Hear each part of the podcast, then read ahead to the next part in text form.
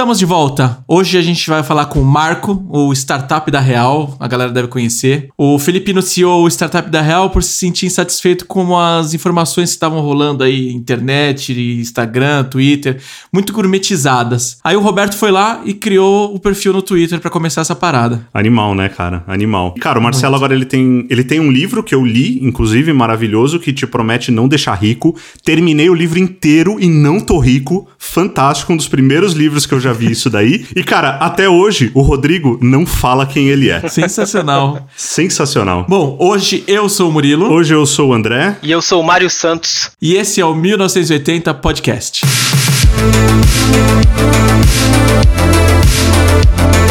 Diz aí, Marco Gomes, que horas você acordou hoje? não, não foi 5 horas da manhã. Não, não foi. Pode ter toda a certeza do mundo que não foi 5 horas da manhã. Porra, cara, eu pensei que você ia falar que acordou às 5 e a gente ia vitorioso por causa disso. não, não sou. Hoje eu acordei 7 e meia. Ah, então tá, tá tudo explicado. Ah, 7 e meia tá legal, 7 e meia tá legal. É que eu tenho que trabalhar, né? Eu sou CLT. Sensacional. Cara, antes é. da gente começar essa pauta, eu quero agradecer o meu amigo Rafa Cavalcante, que foi colocou a gente em contato. Eu te falei enquanto a gente não tava gravando como eu me identifico muito com seus textos. Eu me vejo, tipo, o André do passado versus o André do presente, que foi aquela transformação, tipo, cara, de acreditar muito nesses discursos e, cara, bora pra cima, vamos acordar às 5 horas da manhã, bulletproof coffee, o cacete e tal.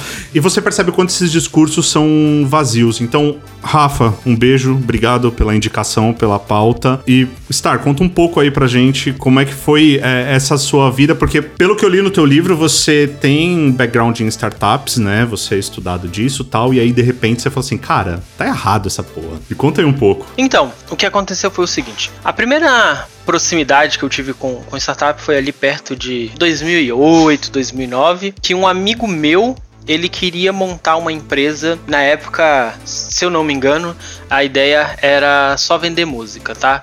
É, tava surgindo iTunes, tava surgindo. saindo dessa, dessa hype, né? De música é, é, de graça, a gente baixa MP3, essas coisas todas. Quem é, quem, quem viveu a internet dos anos 2000 ali sabe que música a gente baixava, ninguém comprava música, ninguém pagava, é, não tinha Spotify, não tinha nada disso. E a ideia de pagar pra ouvir música ficou ali entre o fim dos anos 90 até 2010 ali, era completamente ridícula para todo mundo. Era, era bem ridículo você pagar por música. Até comprar um CD já tava tipo meio, mano, mas uhum. pra que, que você vai fazer isso? E, a gente, e aí o, o, o Steve Jobs, ele conseguiu convencer as pessoas de que dava para comprar música, né? Ele lançou por causa do da iTunes Store e tudo, começou a vender música e começou as pessoas começaram a pagar por músicas porque era muito mais fácil do que baixar, né? Baixar você tinha que ir no, nos aplicativos meio obscuros, você tinha que ir nos sites estranhos e tal, ou você ia lá na feira comprar o seu pacotão de, de CD, um CD com. Você começava a baixar uma música e o filho da puta do Napster ia lá e cancelava no 99%. e aí, e aí era meio trabalhoso, né? Apesar de ser, entre aspas, aí grátis. E aí a gente descobriu que dava para vender música por causa da, do iTunes, da, da iTunes Store e tal. E aí a gente tinha pensado numa ideia de fazer. É, morando em Brasília, né? Brasília tem, tem uma, uma cena de rock muito forte, uma cena de música muito forte. Morando em Brasília, a gente pensou, putz, a gente podia fazer um sistema, um, um, um, lugar, um marketplace. Nem, nem tinha esse nome na época, né? Marketplace é uma coisa bem mais, bem, bem, bem mais nova. Mas uma, uma era uma espécie de marketplace para bandas independentes colocarem suas músicas e venderem suas músicas, né? E aí fazer o, papel que eles possam. Na época não tinha streaming, né? A internet não permitia esse esse tipo de, de coisa direito ainda, mas era que eles pudessem vender de alguma forma a música independente deles pra, pra galera que quer conhecer uma banda nova, que quer mais bem focado nisso independente. Então foi o primeiro projeto de startup que eu entrei na vida, fiquei ali, durou um ano, um ano e pouco, a gente teve muitos desentendimentos, eu saí fora e a vida seguiu. E, e depois disso eu fiquei muito atento a essa ideia de empreendedorismo, né? Na, na faculdade, em 2003, eu tive uma matéria de empreendedorismo que meio que explodiu minha cabeça, era um professor que era da Xerox e tal, e, e, tipo, caraca, ele falava as coisas e eu ficava olhando, nossa, tudo dá dinheiro, que legal. E aí, mais ou menos em 2013, 13, eu fui para fora do país estudar empreendedorismo, assim, rolou uma, uma oportunidade, algumas coisas, pedi demissão, peguei minha rescisão e fui estudar fora e voltei falando, tipo, cara, vou, vou abrir alguma coisa. E aí eu já tinha, é, eu já tinha uma presença pessoal em, em uns nichos diferentes e tal. E aí eu já falei, putz, vou aproveitar que eu tenho essa força nesse nicho, que eu entendo desse nicho, e vou fazer um negócio voltado para isso. E aí eu fiz isso até 2015, 2016, por aí, até 2016 mais ou menos. E o negócio se pagava, se pagava bem, mas não dava lucro, né? É, eu não, eu não, não, não, não era do tipo de, de, de, negócio que você vai atrás de investimento, investidor, nada disso. Era, era um rolê bem bootstrap, bem eu produzia, vendia, pegava, reinvestia, dava para se pagar, mas não, não dava para pagar as contas, né? Na época eu tava morando com uma outra namorada, não era casado com a, minha esposa atual ainda. E, e aí a grana começou a acabar, né? E aí um dia ela olhou para mim e falou: "Então, Deixa eu te contar uma parada. Talvez Chega, né? fosse a hora de você arrumar um trabalho aí, né? O que, que você acha dessa ideia inovadora? Você gosta tanto de inovar? O que, que você acha dessa ideia inovadora de, de conseguir de arrumar um emprego? Aí eu olhei, pensei. Caramba, falei, cara. Mais real que essa. Olhei, pensei e falei: talvez ela tenha razão. Talvez ela esteja certa. E aí o, o, o que aconteceu foi isso. E aí eu, putz, respirei fundo e pensei, eu quero voltar para tecnologia porque eu era analista de sistemas, né? É, dentro, dentro desse cenário todo eu era analista de sistemas. E aí eu falei, cara, eu não quero voltar para tecnologia porque eu acho que tecnologia para mim acabou, sabe? Para mim não tá rolando e tal. E aí eu pensei, não, vou arrumar um outro um outro rolê para fazer da minha vida. E aí eu fui ali na faixa salarial, no lugar onde eu moro, a faixa salarial de um programador. Eu tava fora do, do, do mercado né, de tecnologia também 6, 7 anos quase, então eu não ia voltar com a posição sênior que eu tinha antes. Eu não ia voltar, eu ia ter que sentar estudar pelo menos um ano, rever as tecnologias, me aprofundar mais e tal. É, ia ser um movimento muito grande para eu ganhar não muito diferente do que eu ia ganhar na outra profissão que eu, que eu, que eu tinha mirado ali. E eu falei, ah, quer saber? Vou fazer outra parada da minha vida, vou deixar a tecnologia de lado. E aí acabou rolando, rolando muito bem, assim, né? Eu me dei muito bem nisso que eu decidi fazer. E aí, em 2017, eu tava um ano nessa, nessa startup que eu trabalho hoje, né? Eu trabalho numa startup. E eu tava um ano lá, e aí com um amigo meu que adora esse discurso de startup, até hoje ele ama esse discurso motivador, positivo e tal. E aí ele ficava me mandando as fotinhas, mandando uns. Não, não era nem meme, né? Não se chamava. Não, já se chamava meme, mas meme era uma, uma outra coisa. Mas essas fotinhos de Instagram motivacionais e tal. E eu ficava zoando o que que tava errado. Então ele mandava assim, tipo, ah, a pessoa que escalou o Everest é quem nunca desistiu. Aí eu, aí eu virava pra ele e falava, é, então, tem um monte de defunto lá que acreditou que era possível. E, então, aí eu ficava zoando ele, e aí um dia eu falei pra ele, falei, ah, mano, eu vou qualquer hora fazer um Twitter só pra te zoar. Só pra zoar essas coisas que você manda. E aí um dia, sem, tipo, mínima pretensão, pretensão mínima, eu criei o Twitter e fiz umas imagenzinhas do Photoshop e tal, meio de zoeira. É, uns mockups, assim, pegava uns mockups na internet, mandava umas paradas, fazia umas piadas ali e tal. E, e aí foi rolando, foi rolando e tal, e aí virou esse maluquice que é hoje aí. Que animal, que animal, que animal. Legal. E quem aqui sabe o que a High Stakes faz? Olha, nem a gente sabe explicar, como vocês sabem? Mano, eu percebi que tem tipo meio que. Até o, o Marco Gomes escreveu o capítulo inicial, o capítulo inicial, não é? Intro do teu livro e tal. Existe muito isso, cara. Existe muita gente te falando que você é o Marco Gomes. O tempo todo. Outro dia alguém postou um textão no. Foi muito engraçado, porque postaram um textão no, no Instagram, tipo, com a foto do meu livro, né? E aí, tipo, um, uma opinião gigante, assim, ah, realidade, muito bem escrita, piriri, pororó, parabéns, arroba Marco Gomes.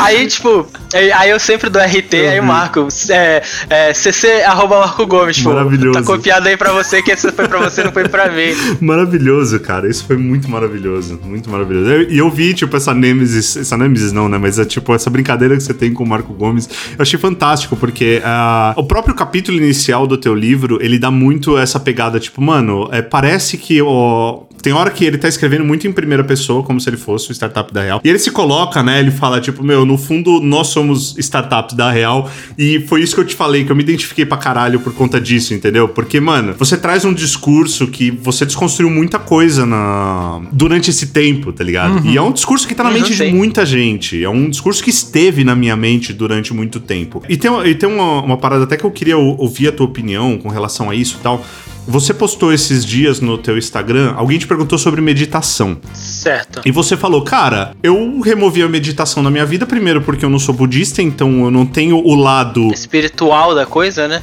espiritual do negócio e eu simplesmente tirei tudo que tinha de estresse na minha vida. E o que me parece é que esses startupeiros de palco e tudo mais, o negócio deles é pegar ferramentas que são úteis, Claro, porque claro. a meditação ela é uma ferramenta útil pra muita gente e transformar tipo numa formulazinha, tá ligado? E Qualquer destruir isso. e destruir Destruir. isso. É. É. E destruir e assim, isso. mano, tá aí é, uma coisa que eu falo da carreira de coach. Porque assim, tem muito coach que é sério, na minha opinião. Eu Sim. fiz coaching no passado. Tem muito coach que o cara é sério, tá ligado? E, mano, de repente virou um puta termo pejorativo que você chama o cara de coach. O cara fala, não, peraí, eu não sou coach, cara fica eu sou bravo. treinador, tá ligado? virou uma parada muito louca, cara, muito louca. É, então, o que, o que rola nesses casos é, é a ferramentalização, esse termo inventado agora, talvez, Maravilhoso. da- das Maravilhoso. coisas. Então, o que que acontece na, na visão da- das pessoas que fazem isso? Então, eles identificam que existe uma prática benéfica, né? Vamos colocar, sei lá, meditação. Uma prática benéfica, ela é, é- é importante. Uhum. E aí ele vai investigando o mundo, procurando práticas benéficas, né? Prática benéfica pra cá, prática... e aí ele vai criando um alicate suíço de práticas. Então, eu tomo banho frio, acordo 5 da manhã, medito, aí eu corro 5 quilômetros, aí eu tomo meu bulletproof coffee, aí, Caralho. aí regulo com uma dosezinha de ritalina, e aí, cara, o cara vai colecionando mil coisas que são, né, entre aspas, potencializadores de, de resultado, pra ver se ele, se ele chega em algum lugar, né, se, se aquilo ajuda ele. Só que, na verdade, as práticas, elas são importantes no, no- na medida que você precisa delas, né? Que elas são importantes pra você. Então, pra que que você usa a, a meditação? Obviamente fora do, do contexto budista, meus amigos budistas que, que me perdoem. Fora do, do contexto budista, pra que que você usa? Você usa pra conter estresse, pra reduzir ansiedade, pra manter uma calma, pra treinar concentração, treinar é, um, um pouco de foco, essas coisas. Quem precisa disso? Quem precisa reduzir estresse? Né? Quem precisa Quem será? Exato. Sacou? Mas assim, o, o, o cara acorda de manhã, ele não trabalha, mora com a mãe, tá, as contas estão toda paga, Exato. ele não precisa fazer nada, aí ele senta na almofada e fala: Agora eu vou meditar. Cara, você não é o Uhum. Siddhartha Gautama e você não vai se iluminar só é, meditando 15 minutos por dia. Isso vai ter um, um- um benefício marginal, às vezes nem vai ter, dependendo da forma que você Uhum. faz isso. E aí você vai enchendo de coisas na sua vida de uma forma que aquilo começa a tomar tempo e gerar estresse. Sim, vira o contrário. Concordo. É, que é, que é o contrário. Então você vê, por exemplo, a galera que é, que é louca da, da produtividade, por exemplo, eles adoram colecionar hábitos de produtividade. Então, porra, fazer um pomodoro, vou fazer uma lista, um mapa mental, não sei o que e tal. Ele, ele vai colecionando tudo isso. Aí ele perde tanto tempo fazendo essas coisas Que ele não faz mais nada. que ele não consegue fazer mais nada. É. O- Ele, é, eu conheço muita gente que é improdutiva pesquisando sobre produtividade e, Tá e aí você cara? desvia o foco. O que acontece é a, a desculpa da produtividade, ela é muito boa quando você tá procurando um método de ser mais produtivo. Então, quando você tá lá, porra, Sim. vou, sei lá, sou programador. Ah, eu tô fazendo um- uma rotina aqui que é super complexa e tal, não- não tá encaixando, o resultado do teste não tá indo. Ah, eu, putz, eu, não, não tá rolando, eu não sou produtivo. Aí ele vai procrastinar onde? Porra, vou aqui procurar outro método de ser produtivo. Vou aqui desenhar um mapa mental. E, porra, sério, ele podia estar tocando um violão, vendo Netflix. A cabeça dele vai relaxar e uma hora ele vai voltar e vai, vai fluir. Só que aí ele tá procrastinando em outra parada. Só que é, é, é muito positivo você procrastinar com a desculpa da produtividade, né? É. É. Então, e aí você acaba enchendo de coisas, e aí é um problema super moderno, essa ideia de que para cada doença existe um remédio, sabe? Você tem Aham. que dar um remédio para tudo. E eu, como talebiano, né, fã de Nassim Taleb, eu parto sempre da remoção. Eu, eu acho que o caminho das coisas é o caminho mais limpo. Então, se eu, por exemplo, eu estou com dor de cabeça, eu vou tomar um. Se eu, não que eu estou com dor de cabeça, se eu tô com dor de cabeça, eu tomo um remédio pra dor de cabeça, foda-se. É, Mas assim, eu tenho constantemente dor de cabeça. Eu não vou ficar tomando remédio para dor de cabeça. Eu vou remover da minha vida aquilo que me dá dor de cabeça. Então, pô, eu tô ficando muito tempo na, na- no, no computador, eu vou parar de ficar no computador tanto tempo assim, pra não ter dor de cabeça. Putz, eu tô comendo mal, tô tomando café demais. Então eu vou sempre olhando pro caminho da remoção. E as pessoas não. Eu quero adicionar mil coisas. E aí no final do dia você faz tanta coisa que você não tem tempo de fazer aquilo que era o, o único propósito daquilo tudo, que é o, o seu maldito trabalho. Aí você ali. fica um bagaço no final do dia. Isso é muito É, fica louco, fica É. louco. Porque a galera gosta disso, porque isso gera o- um- uma sinalização de virtude, né? Você, você se sente melhor, assim, você acha Você que se você. sente diferente dos Você outros, se né? sente muito melhor que os outros. Você- o que? Você É. tá aí jogando videogame? Eu tô meditando, É. irmão. Eu tô meditando. Então, porra, você acordou sete e meia da manhã? Porra, acordei cinco e meia, corri, corri 5 km, meditei, tomei um bulletproof coffee, já fiz duas calls e meu bullet journal.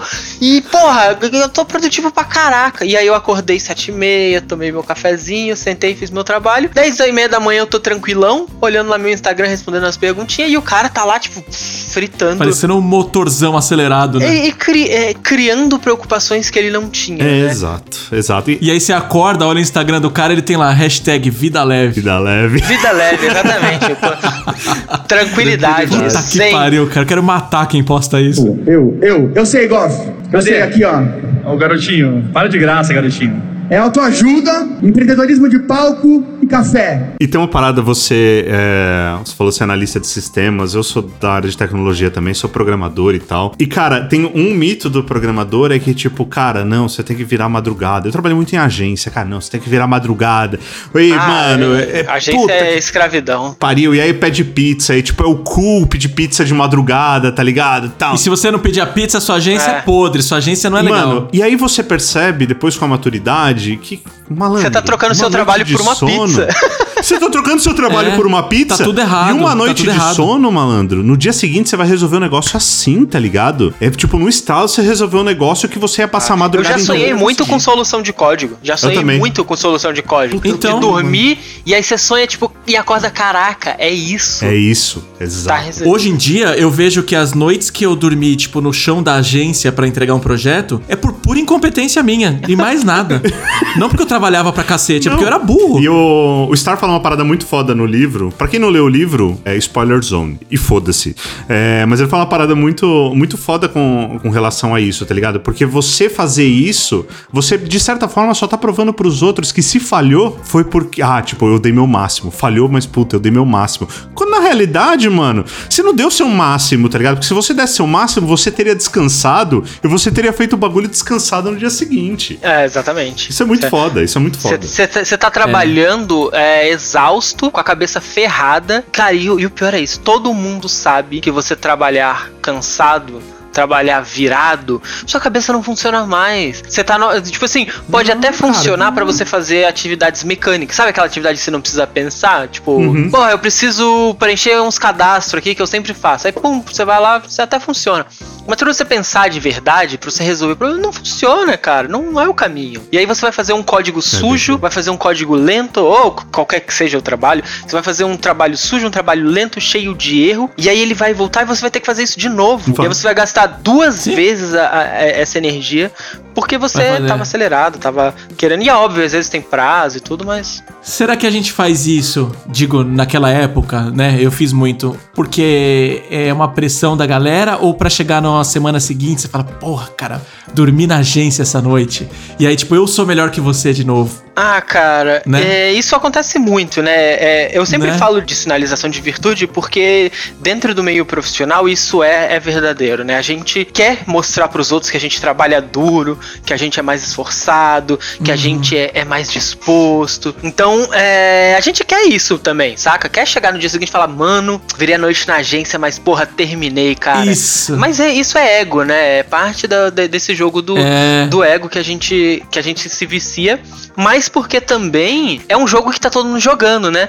E aí, só você que não fica de Uhum. madrugada na, na agência lá, sei lá, fica feio, não fica? É. E aí você começa a querer provar pros outros que você é bom. Eu vou contar uma história, não sei se já contei isso em algum lugar. Mas eu trabalhava lá numa empresa, e aí eu sempre fui o o, o cara que resolvia os problemas grandes lá da empresa e tal, eles gostavam muito de mim. Mas eles achavam que eu era insubordinado, tá? Mesmo nada acontecendo, mas porque eu não era esse cara que ficava tentando mostrar trabalho. Acabava meu trabalho, virei muita madrugada, trabalhei à noite e tal, mas nunca, nunca reclamei. Mas eu também não ficava querendo provar as coisas para ninguém. E aí, durante um período lá de depressão e tal, não sei o que, eu, eu queria me sentir melhor e queria receber uns aumentos lá da. Até porque minha vida tava cagada, tava sem dinheiro pra cacete. E aí eu queria receber uns aumentos lá, queria meio que mostrar esse serviço. E eu comecei a só jogar o jogo. Tá? Então, tipo assim, eu tinha alguma coisa pra falar pro, pro meu diretor lá. Aí eu fazia o um e-mail, deixava o e-mail pronto. Aí dava meia-noite, uma hora da manhã, eu apertava o send, saca? Eu comecei a fazer esse jogo. Real, assim. Joguei o jogo falei, ah, quer saber? Aí dava meia-noite, uma hora da manhã, eu mandava um e-mail pro cara, porra, tava pensando aqui, se a gente fizesse Jogou o jogo. não sei o que tal. Aí, porra, o chefe tava indo embora lá, eu marcava uns um, meia hora ali. Aí ele ia embora, ele, ó, oh, não vai embora não. Eu falei, não, pô, tô resolvendo um problema aqui lá do cliente e tal, não sei o que. Tô, tô pesquisando. E aí, assim, três mesinho, cara, ganhei quatro aumentos, assim. Pá, pá, Olha pá, aí. pá. tipo, porque a galera gosta disso, né? E esse é o problema. E é fácil de você ver o é. jogo, como funciona é o mecanismo, fácil. não é? A gente sabe o que agrada, essa é real. O, o, o uhum. cara rebelde, e eu, eu fui esse cara, ele, ele consegue com muita facilidade ler essa Enxergar o que tá acontecendo, exatamente. É, ele lê com muita. Só que ele tem uma repulsa enorme por isso. A, a repulsa por essa estrutura, ela é gigantesca. E aí você não faz aquilo, mesmo sabendo que aquilo pode te beneficiar, mesmo que seja como assim. Como protesto. É, não é como protesto, é porque assim, eu não vou me vender a isso. Eu isso, não vou me é, sujeitar é. a isso. Até você passa fome e você joga uns jogos aí que, que, que acabam sendo necessários. Mas a galera faz isso porque funciona, sabe? Então, lá vem eu. Porque o capitalismo. Agora vai. Não, manda ver, manda ver, manda ver. Chegamos no assunto. Porque o, o, o, o problema é que, assim, é, dentro do, do capitalismo, você tá nesse jogo e as pessoas se ju te julgam por esse jogo, né? Então, por mais que você seja ali, sei lá, de esquerda, você fala, puta, que absurdo, e não vou fazer, não vou fazer, fazer, cara, certíssimo, não faça. Mas você sabe que as pessoas, a, a avaliação que as pessoas fazem é, é a partir disso. Hum. Então, às vezes você fazer o que as pessoas esperam de você é, é, é importante para isso, assim, porque você vai dando uns saltos, assim. É igual no casamento, quem é casado sabe disso. Às vezes você sabe que sua esposa quer, sei lá, que você não deixa a porra da toalha é, pode palavrão? Pode. Ixi. Eu tô, eu tô no modo full Pode, pode o que você manda quiser. Ver, manda ver. Mas você sabe que sua esposa quer que você não coloque a, a, toalha na cama e tal. E às vezes você coloca simplesmente porque foda-se. Foda-se. Quero ver o circo pegar fogo. Não, não é isso. Assim, você nem liga. Uhum. A verdade é essa. Você sabe que ela não gosta, mas você simplesmente não liga, porque para você não é um problema. E aí isso vai gerando um, um pequeno desconforto que com o tempo ela vai começar a reclamar mais. E aí você vai passar a não fazer só porque você sabe que ela tá de birra com você. E aí você fala, é, vai ficar de birra, filha da puta? Você vai. e aí, eu já vi isso acontecer, um monte de relação. E aí o cara começa a contrariar a esposa e tal, ou a esposa começa a contrariar o marido, essas coisas, o namorado e namorado e tal, só porque sabe que é aquilo que ele quer. Aí começa a fazer não a fazer o oposto do que espera, sabe? É. Só porque não quer dar o braço a torcer de, um, de uma parada que é extremamente óbvia. E aí você cresce, nem todo mundo que cresce pensa assim, mas às vezes você cresce e começa a olhar que quando você faz dependendo do cenário, né? Dependendo da, das coisas. O mínimo do que você sabe que as pessoas esperam de você é o caminho é. sem conflito. Então, uhum. por exemplo, minha esposa chega pra mim e fala assim, sei lá, amor, coloca água na planta. Às vezes eu tô trabalhando, não, não quero, não, né? Eu tenho que parar, mudar meu foco, tô, tô concentradaço e tal. E aí eu podia falar pra ela assim, eu não vou fazer isso porque eu tô trabalhando. Mas eu vou lá, paro, faço, volto. Porque o, a dor de cabeça que isso me poupa ao longo da vida. Porque, porque o, o no, no, casamento isso acontece muito, uhum. porque são pequenas coisas que sozinhas elas não significam nada. Então você vai falar assim: é, ninguém termina uma, um casamento porque deixa a roupa, a é. toalha molhada na cama. Ninguém termina um casamento por isso. Mas a, a toalha molhada na cama, ela é um multiplicador de vários outros estresses. Então você tem várias pequenas dessas coisas que no final, um dia, um não aguenta mais olhar pro outro, é. e aí você deixa. A, eu tô usando exemplos clichêsaços, me desculpem, mas é, é o que tá vindo na cabeça. Nada a ver. Mas às vezes, aí um dia você deixou a toalha na cama, ela chegou com outra série de problemas do, do trabalho, da vida e tal. Ou ele falou: Porra, eu já não falei para não deixar esse caralho é. em cima. E aí vocês terminaram. E aí vocês, entre aspas, terminaram por uma toalha em, em, em, cima da cama, mas não foi por isso. É por toda a carga do, de que você vem carregando aí por décadas às vezes e, e, que uma hora vira um. Então no trabalho você tem isso, assim, às vezes você não quer fazer o que você sabe que seu diretor quer que você faça, porque ele é um cuzão. E você, e você quer que ele você quer que ele fique meio puto, porque você sabe que é bobeira, você sabe que você não deveria fazer, você sabe que não é sua obrigação, e que ele pode ficar puto ali o quanto ele quiser, uhum. né? Ele não tá certo. Mas você sabe que se você né, fizer ali um, um agradinho, mandar aquele e-mail. Uhum, uma da manhã. 11 horas da noite, o cara vai olhar pra você e fala, porra, esse cara aqui é ele bom, olha, ele tava lá de madrugada. E aí é um jogo que às vezes você joga porque eu, eu joguei o jogo porque eu precisava comer, sacou? É, então, ou você é... entra ou não tem jeito, né? Exatamente. É muito bizarro isso, né, cara? É muito bizarro você ter que jogar esse. É um teatro, tipo né? de jogo. É um baita de um teatro. Porque eu tive diretorias dessa forma, sabe? Tipo, que eram um nível de complexidade treta pra cacete, porque o lance de virar noite mesmo, você chega com um projeto, eu fui gerente de projeto durante, né, gerente de tecnologia durante um tempo, aí você chega com um projeto e fala assim, cara, vai levar, sei lá, 300 horas para fazer esse projeto. Aí seu diretor olha para você e fala assim, ah, tem que fazer em 150. Aí você fala assim, queridão, você vai vender 150, mas vai ser feito em 300. E aí, é, é o lance que você falou, tipo, cara, eu preciso manter meu emprego, eu preciso, mano, tenho mulher, tenho filho, eu preciso pagar conta, o cacete, aluguel. Eu não vou discordar do cara, tá ligado? Assim, então, beleza, cobra seus 150 aí vai virar 300 horas. E nisso você acaba gerando esse desgaste. Aí chegou uma semana antes da entrega, é seu uhum. time virando a noite inteira para tentar entregar um negócio que vai sair uma merda porque vai estar tá todo mundo cansado e o bagulho não vai ser entregue, tá ligado? Então é, é, muito foda, cara. Tipo, você tem uma cadeia inteira de tipo, vai dar merda lá do topo até o coitado do, no meu caso de programação, o programador lá no ponta final, né? Uhum, exatamente. E esse lance do, de ser um teatro é triste, mas a vida inteira é um teatro, né? A gente, é, a gente, isso também a, a minha personalidade um pouco mais revolucionária tem birra, né, em, em vários momentos, mas isso é uma coisa que você você tem que aceitar que você tem alguns papéis, né? E quando a gente fala papel, a gente tá falando papel desse teatro social. De novo, exemplo de relação. Você, desculpa, você tem que ir na casa dos pais da sua esposa. Tem que ir. Você queria estar em casa, de cueca, jogando FIFA, tomando cerveja, mas você vai ter que acordar, vai ter que botar uma roupa bonitinha, vai ter que sentar lá, fazer cara de paisagem, agradar seu sogro, mostrar pro seu sogro que você não é nenhum psicopata. Você vai ter que cumprir esse papel social. E aí, e, e eu conheço gente que não faz isso sabe? Que, ah, não vou, não vou, não tem nada pra fazer lá, os pais não gostam de mim, isso aqui e tal. Só que isso vai criando estressores. Você pode não fazer, mas existem consequências e você tem que lidar com essas consequências. É a toalha em cima da é cama. A cama. E vai criando estressor, vai criando estressor. Então a gente tem vários papéis sociais que a gente acaba precisando cumprir em todos os cenários. Assim, você chega, sei lá, você tá na faculdade, você tá estudando e tal, tem um papel social ali. Às vezes você não gosta do maluco, mas você sabe que você vai ser educado com ele, porque você pode precisar do, do da porra da de um trabalho, de, de, de, uma, de um material para estudar, de alguma outra coisa. E quando você é jovem, você não pensa nisso, mas quando você é velho, você pensa. Porque eu, eu voltei pra faculdade depois de velho e tal, fui fazer física. E aí eu cheguei lá, porra, o pessoal da minha sala tinha 17 anos, eu tinha 30, sacou? É, já tinha mais de 10 anos de carreira, já tava macaco formado, malandro. E, e o cara desmoleia a molecada, assim, virgem de tudo.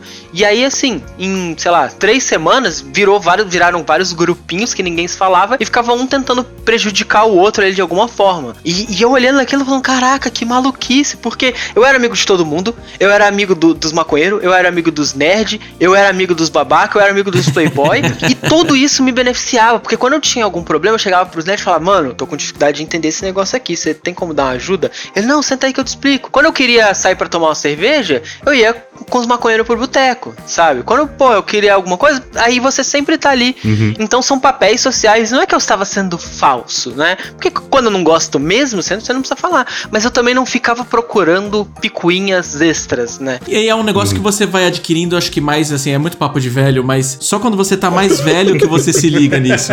Não é?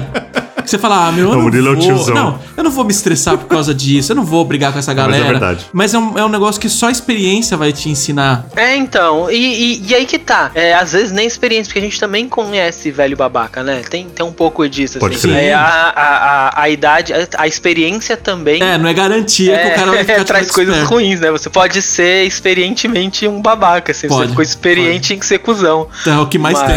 É. Babaca sênior. E tem muito. Babaca tem sênior. Bastante. Tem pra caralho. Vende café. É, não é isso? Não é isso? Tô no lugar errado, então? Eu vou explicar um pouquinho mais elaborado que isso aqui agora. Então tá bom. Deixa eu te falar, você tá falando do, do teatro, como joga o jogo e tem esse, esse background aí de startups e tudo mais. E hoje você é CLT numa empresa? Sou CLT numa empresa. CLT e aí, tipo, você falou, não, foda-se, vou jogar o jogo e é isso que dá certo. Não quero dor de cabeça, é isso? Não, é dizer que tá. Tem uma parada que é nova, tá? Que é, que é muito nova. Então, por exemplo, quando eu, eu tinha. Eu lembro, eu, meu primeiro emprego era, era, um emprego que acontecia mais em Brasília, a gente não tem, mas era um emprego contratado CLT tal, mas era na Polícia Federal. Meu primeiro emprego grande foi na Polícia Federal. Que legal. Eu fiquei dois anos lá, CLT, e, e aí eu lembro que eu, eu morava no, na, na, na, periferia e tal. E eu sentei para comer um cachorro quente na barraquinha assim. E aí a, a menina perguntou, pô, e aí tal, que você quer? Você trabalha em quê? E aí eu fui explicando, ela falou, nossa, e eu nem sabia dessas diferenças, nada, era virgem de tudo. E aí ela falou, nossa, mas você é registrado? Aí eu, como assim registrado? registrado. Aí, é, carteira assinada. Eu falei, claro que é, né? tipo, é assim que se trabalha. Você dá carteira de trabalho, você escreve. Uma coisa assim, e aí eu comecei a ver que, principalmente na, na, na, cabeça de quem é mais pobre, existe isso, existia mais isso do, porra, eu vou ter um emprego que é uma garantia, que, porra, eu vou ganhar seguro-desemprego, eu vou ter algumas condições, eu vou te mandar embora. Uhum. E aí eu sempre fui CLT na minha vida. Sempre fui CLT. Até na área de tecnologia, o que era raro, eu era, tipo, eu era o único CLT Muito. e os programadores todos já eram PJ e tal, mas porque eu vim por um caminho diferente, eu tava numa empresa que foi comprado por outra, foi absorvida, e aí, né, eu era CLT e só continuou porque é, pagar os custos da, da minha rescisão seriam caros demais agora para fazer essa mudança. E aí eu fui ficando lá CLT e todo mundo que entrava já era PJ. E, e tinha um problema também, porque como Brasília, a gente é, presta contrato para órgãos públicos. E, e, alguns contratos não aceitam que os profissionais sejam PJ, eles precisam ser CLT uhum. para prestar esse serviço dentro do, dos órgãos públicos, dos ministérios e tal.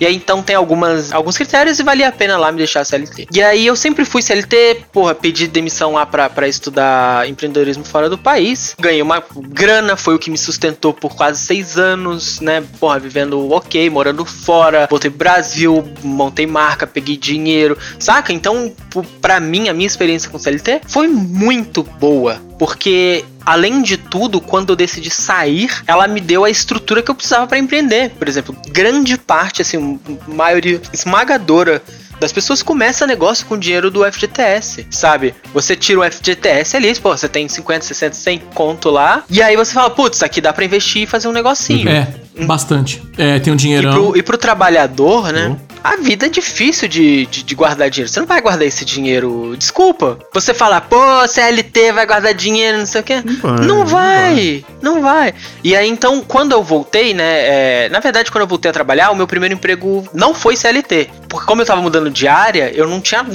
Eu tinha zero gabarito no que eu ia fazer. E eu procurei um estágio. E aí era um estágio e tal. E aí eu me, me inscrevi, os caras me chamaram lá. Aí olharam e falaram, porra, legal, estágio, estágio, estágio. Só que sua faculdade é física, né? Você tá fazendo física. E aqui não, não encaixa aqui, eu não posso te dar um estágio pra física aqui, uhum. né? E aí eu falei, ah, vê o que que dá pra fazer. Aí eles gostavam de mim e tal, falou, não, vamos fazer um contratinho aqui de gaveta, mesmo, não era nada, era um contrato de gaveta, eu trabalhava... Um papel eles só. Trabalha, eu trabalhava e eles me depositavam no fim do mês um dinheiro lá. E, e aí eu saí, né, é, era uma, era uma startup de tecnologia, bem começando, bootstrapado, assim, bem no, no primórdio. E, e aí tinha um cliente grande que sustentava todas as contas e esse cliente saiu e eu tive que ser saído também. E aí eu fui procurar emprego nessa empresa que eu tô hoje. E aí felizmente era CLT, saca? Era porque eu estava procurando alguma coisa para pagar as contas. Eu queria, né, porra, tava tentando empreender, meu dinheiro acabou, tava fudido. E aí eu queria pagar as contas e aí acabou sendo CLT, tudo bonitinho e tal. Só que eu prefiro, e as, e as pessoas morrem de, de ouvir isso, que eu prefiro muito mais um, um, um bom CLT do que um PJ, sabe? É. E, e assim, o pessoal fala assim: ah, mas para você, quanto você tem que ser a mais. PJ para você trocar? Mas, cara, pelo menos, assim, e isso se a empresa for muito boa, etc., pelo menos 70% ali a mais pra. Porque a galera vê, vê assim, tipo, ah. Você ganha, sei lá, 10 conto CLT e aí você vai ganhar 12 conto PJ. Aí o pessoal olha e fala, pai, mas claro que eu vou PJ. Só faz a conta e mais nada. Porque, porque CLT você vai ter 8 conto, não sei o que, você vai ter desconto, vai vir 7,400, 8 conto ali. E, e no PJ você tem o dinheiro todo pra você. É bem por aí. Não é, não é assim? É, que- que é as só, é só o número e mais nada. É, aí você passa um ano emitindo nota sem declarar imposto de renda, Vai irmão. tomar uma rabada E aí, fudida, quando você é. for declarar Pode isso, crer. você vai tomar uma enrabada. E aí você vai vendo que quando você é. Porque as pessoas não pensam nisso, mas quando você é PJ, primeiro que já são 13 salários contra 12. Você é CLT, você faz cálculos em 13. No meu texto, eu fiz um texto sobre investimentos, aí eu coloquei. é, ah, porque 200 reais por mês em um ano dá 2.600. Aí um monte de gente veio. Não, dá 2.400, dá 2.400, dá 2.400. Eu Falei, no, no seu mundo, PJ. no meu mundo, você tem 13 salários. É. Pode crer, pode crer. Mas você coloca um, um ponto muito interessante, tá? É, eu sou eu sou um cara PJ, tipo, eu vivo de PJ. Se você for colocar, tipo, em papéis, eu sou empreendedor hoje porque eu sou consultor independente, então tenho um CNPJ e tudo mais tal. Eu sempre gostei de viver nesse formato, mas tem uma parada muito legal que você levantou que, é, infelizmente, nem todo mundo acaba pensando dessa forma. Por exemplo, você pensou no 13º salário, férias, você pensa em FGTS, tarará, tarará. O, o lance da CLT, pra mim, na minha visão, eu já fui um cara. eu- mano, eu tô te falando, cara, é, tem um monte de discurso que eu vejo seu desconstruído que, tipo, mano, eu, eu vejo o André do passado, tá ligado? E eu vejo que a CLT, hoje, ela é um instrumento importante. Porque nem todo mundo, infelizmente, tem, um, o mesmo nível de educação, dois, o mesmo nível de educação financeira, que já é um passo a mais. E aí, assim, as pessoas só vão olhar exatamente o que você falou. Ah, É. 10 versus 12 é 12, né, queridão? Então, esse é um discurso muito perigoso e que, infelizmente, muito empresário acaba usando, tipo, deixando de lado esse bagulho. Tá, beleza, você vai pagar nota fiscal, você não vai ter seu 13 terceiro, férias, queridão. Vai precisar de um contador de repente. Exa- você vai precisar de um contador. Vai precisar. Não, vai precisar de um contador. Vai precisar de um É, contador. Vai precisar de um contador. Isso. E o problema é que a gente fala isso, assim, é, a gente é, sei lá, 5% da população, nem isso. No mundo real, que é o que o Star falou, a CLT faz toda a diferença pra vida do cara. Toda a diferença, Ele vai conseguir um financiamento, ele vai conseguir comprar a casa dele, o carro dele, ele vai Consegue comprovar Ele renda. consegue comprovar renda. Exatamente, exatamente. E, cara, esse é o mundo real. A gente tá falando coisas da nossa bolha. Ah, não, PJ, PJ, eu sei fazer conta, eu sou o cara do investimentos. Não. É bolha, super bolha. É, no mundo real não é bem assim. É, então, e, e o que eu vejo é que o pessoal conta sempre, ah não, CLT tem desconto, você vai pagar um monte de imposto, né? Não conta que isso vai voltar pra você, e isso volta e volta bem, né? Grande parte das vezes isso volta bem, Uhum. contra um PJ limpo, como se o dinheiro do PJ chega no bolso e tá limpo, Nada, você não né? paga imposto nenhum e, e paga, e, e É, óbvio que, é, né, pô, às vezes você paga 6% versus 27,5%, né? Tem, tem uma, tem, dependendo da faixa, 8%, 10%. Sim.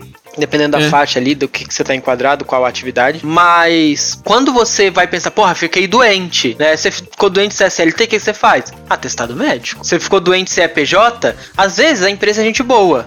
Às vezes, você tem o ponto cortado. Você tem ali um dia de trabalho que você não foi, filho. É. Você. Você. Porra, vale transporte, é, vale alimentação, férias. Tirou férias, você não juntou dinheiro pra ficar um mês, um mês viajando sem tentar trabalhar, se ferrou, irmão. Ferrou, é isso mesmo. Aí você vai ver PJ, 4 anos, 5 anos, 6 anos sem férias. 20 Sem- anos. Sem parar. É, então. sem férias, Sem filho. férias. É porque são, são duas coisas diferentes, né? Você ser PJ e você ser empresário, né? Exatamente, duas coisas bem diferentes. E assim, e acaba vendendo o discurso do, do PJ é justamente esse. Ah, você vai ter mais dinheiro no bolso, mas a hora que você vai ver na prática, efetivamente, o buraco é mais embaixo. E aí é justamente isso. Você depende muito das empresas que você está trabalhando. E depende muito também do seu perfil como pessoa de aceitar ou não. Meu, graças a Deus, eu tô numa posição que é muito fácil de eu virar, tipo, chegou um job para mim, um trampo, tarará, eu falo assim, não, cara, eu não aceito suas condições. Mas não é nem de não. perto a realidade do brasileiro, não, cara. Não. não é nem de perto. A maioria real, das pessoas simplesmente, infelizmente, acabam tendo que aceitar esse tipo de condição. Precisa. É. E, e, tem uma parada, quando nessa empresa que eu, que eu tô hoje, é, logo no começo tinha um programador que eu até morei com ele uns an um, um, um, ano, né? Morei com ele, tá? A gente dividiu o apartamento quando eu me separei e tal. E ele era PJ lá na empresa. E aí a gente caiu nessa discussão, assim, a gente tava se conhecendo, a gente tava virando brother. E aí a gente caiu nessa discussão e tal. E aí ele, pô, porque PJ isso, PJ aquilo, CLT é ruim e tal. Aí eu fui falar para ele, falar, cara, você tá falando de uma empresa que nunca atrasou seu salário. Você tá falando de uma empresa onde você tem férias, eles também te pagam vale alimentação. Todos os benefícios que o, que o CLT tem, eles te dão aqui. Mas essa não é a realidade. Porque o, o, o cara que ganha, primeiro que ele ganha bem, né? Ele era um baita programador, então ele ganhava muito bem. E aí você já passa por uma, por uma camada de salário onde as coisas têm, têm uma, outra, uma outra dimensão ali. Em primeiro você ganha muito bem. E, e essa não é a realidade. Então quando você tá falando do, do cara que é PJ na faixa salarial da realidade, o cara é PJ ganhando R$ 1.500 por mês, mil reais por mês. E mais nada. E mais nada, só que ele também vai ter que declarar imposto de uhum. renda. E se ele fosse CLT, não tinha imposto de renda para ele ainda, tá? E aí você vai pensando assim, o que que o cara que ganha mil reais por mês, 1.500 reais por MPJ, faz quando o empregador dele não paga? Passa dois meses sem pagar. O que, que ele faz? Ele chora. Chora, ele né? Chora. Nada, né? Quando você é chora. SLT, ele não pode fazer isso.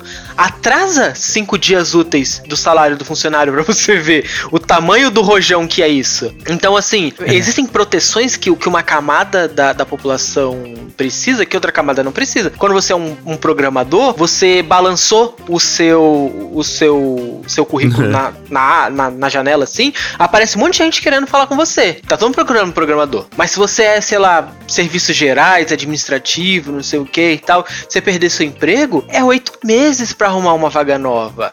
E ah, mas eu não sou todo mundo, eu sou acima da média, é o caralho. Se você fosse acima, acima da média, você não tava ganhando mil reais, mil quinhentos reais sabe? Exato. Então, é. assim. Talvez você não tivesse perdido emprego se você fosse acima da média. Exatamente. Exatamente. Então as pessoas colocam assim, ah, mas se eu precisar. Não, e aí, às vezes você nem perdeu emprego. Às vezes, assim, o, o programador ele pode fazer assim, porra, se o cara não, não passar, sei lá, um mês sem me pagar, eu arrumo outra coisa e saio fora. Depois eu vou tentar pegar esse dinheiro com ele, mas eu saio fora. E, e o outro não tem essa, essa maleabilidade de oportunidade ali pra falar, ah, o, o imagina lá, o cara é. for, até tem nível superior, formou ali administração e tal, é auxiliar administrativo na empresa, chegou lá, ganha seu, seus 1.800 reais por mês, e aí PJ, a, a empresa tá ali três meses sem pagar ele ele não tem a flexibilidade de falar, ah, vou arrumar outro emprego aqui e, e vou sair fora, né? Ele, ele, o, a curva dele ele vai ter que ficar pra, pra achar outro emprego é grande demais. Ele pode até começar a tentar. E acho que ele já deveria antes do, de completar um mês de atraso. Mas ele não vai ter, ter essa facilidade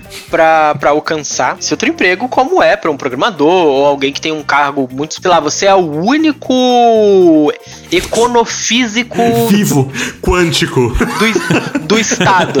Aí, beleza, filho, você tá, você tá num outro jogo, sabe? É, Mas tá a gente tem nível. que sempre voltar para a realidade, porque a, a, vida não é feita de abstrações, a vida é. é feita de materialismo, né? Então. Já imaginou se possível trabalhar apenas 30 minutos por dia, ficar a maior parte do tempo jogando videogame, ganhar milhões todo mês e o melhor de tudo, continuar morando na casa da sua avó? Você não acha que. Eu até tava falando com o André esses dias. Você não acha. Eu não sei qual é a sua opinião sobre o LinkedIn, mas você não acha que o LinkedIn ele tá um pouco distorcendo a, a desgraça da, da, falta de emprego, assim? Não... Mas ele tá, sim, ele tá. Ele, ele faz parecer que tudo. Primeiro que você entra numa rede social, e isso é um absurdo que eu. É igual eu vi outro dia. A moça no trabalhava num grupo grande aí. E aí ela postou que logo depois de voltar da licença maternidade, ela foi demitida. O que já é crime. o que já não pode. Já não pode, sim. É, mas que ela estava muito. Mesmo assim, ela estava muito grata por todos os anos que ela passou nessa empresa e a oportunidade É e tal. isso. E você fala, mano, a gente tá numa distorção onde a pessoa precisa se humilhar tanto pra ter uma oportunidade que até um momento de desgraça e de humilhação da vida Exatamente dela isso. precisa ser tratado como uma vitória e gratidão pra, pra agradar. Eu tava, eu tava, acho que ontem ou anteontem, contando isso pro André, que a gente tava papeando e eu tava lá dando uma navegada no LinkedIn. O Facebook, tá todo mundo meio que fingindo que tá feliz, então tá tudo beleza. No LinkedIn, tem uma galera perdendo emprego, cara. Só que ao invés da galera falar, olha, gente, fudeu, quem puder me ajuda, não tenho grana pra pagar minhas contas aqui, tô sem emprego. Não, o cara vai lá e posta assim, graças a Deus hoje eu me livrei de um problema na minha vida. Não, cara, você não vai ter dinheiro pra pagar o- a comida do seu filho no final do mês. E lá a- tá tudo muito mais à flor da pele, porque é emprego, é o cara que tá sendo colocado pra baixo tal. E eu achei que tá indo pra um caminho muito perigoso aquilo lá. Mas eu acho que ele já tava num caminho perigoso e agora tá só a escrotidão generalizada mesmo, assim. Porque você entra lá, é, é- primeiro que a- a- o, o LinkedIn ele é a casa da sinalização de virtude, né? Uhum. Tá todo mundo ali sempre, é, nossa, hoje eu estava andando, vi um menino no É. farol pedindo dinheiro, e aí eu comecei a chorar de emoção, aí o cara posta uma foto chorando, assim. O LinkedIn é Natal todo dia, né? É, então.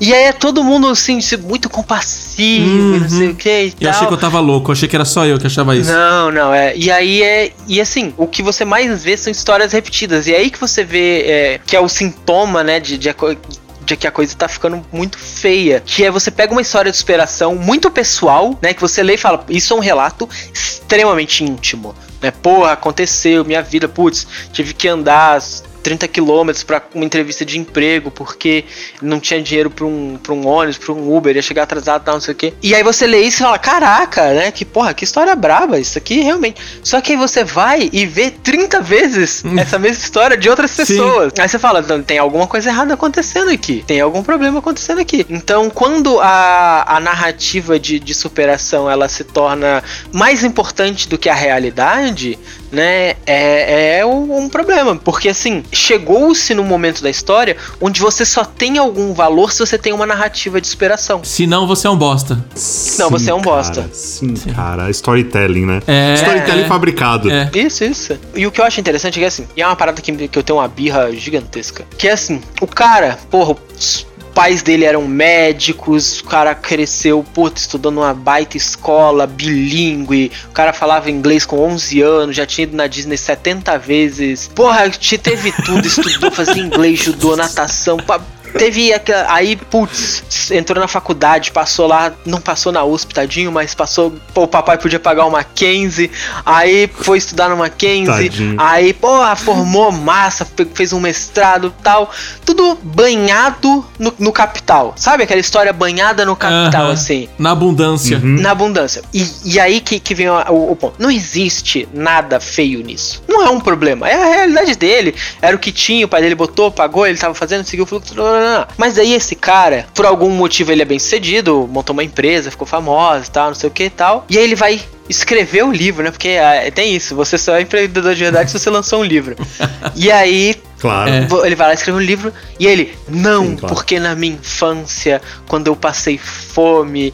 E aí ele começa a criar uma narrativa totalmente descolada pra existir uma, uma superação pra contar, sabe? Porque não é interessante você chegar e falar assim: ah, não, porra, tive uma, uma- Minha mãe era rica, meus pais tinham grana, eu estudei numa escola boa, fiz isso aqui, tô aqui, tá funcionando, valeu, galera. Ia dar um capítulo. É, mas ele precisa mostrar que batalhou, que fez. E É. aí, e é o que me deixa uma birra. Porra, assume a porra do seu privilégio. Assume isso. Bate no peito e fala, porra, Sim. tive maior Exato, privilégio cara. do mundo. E reconhece que, não, que a galera precisa. Não tenta ser maior do que a sua própria história. Porque às vezes o cara é foda. É, é igual, sei lá, vou, vou- exemplo polêmico, mas igual ao, ao Bel Pesce. Nossa, polêmica.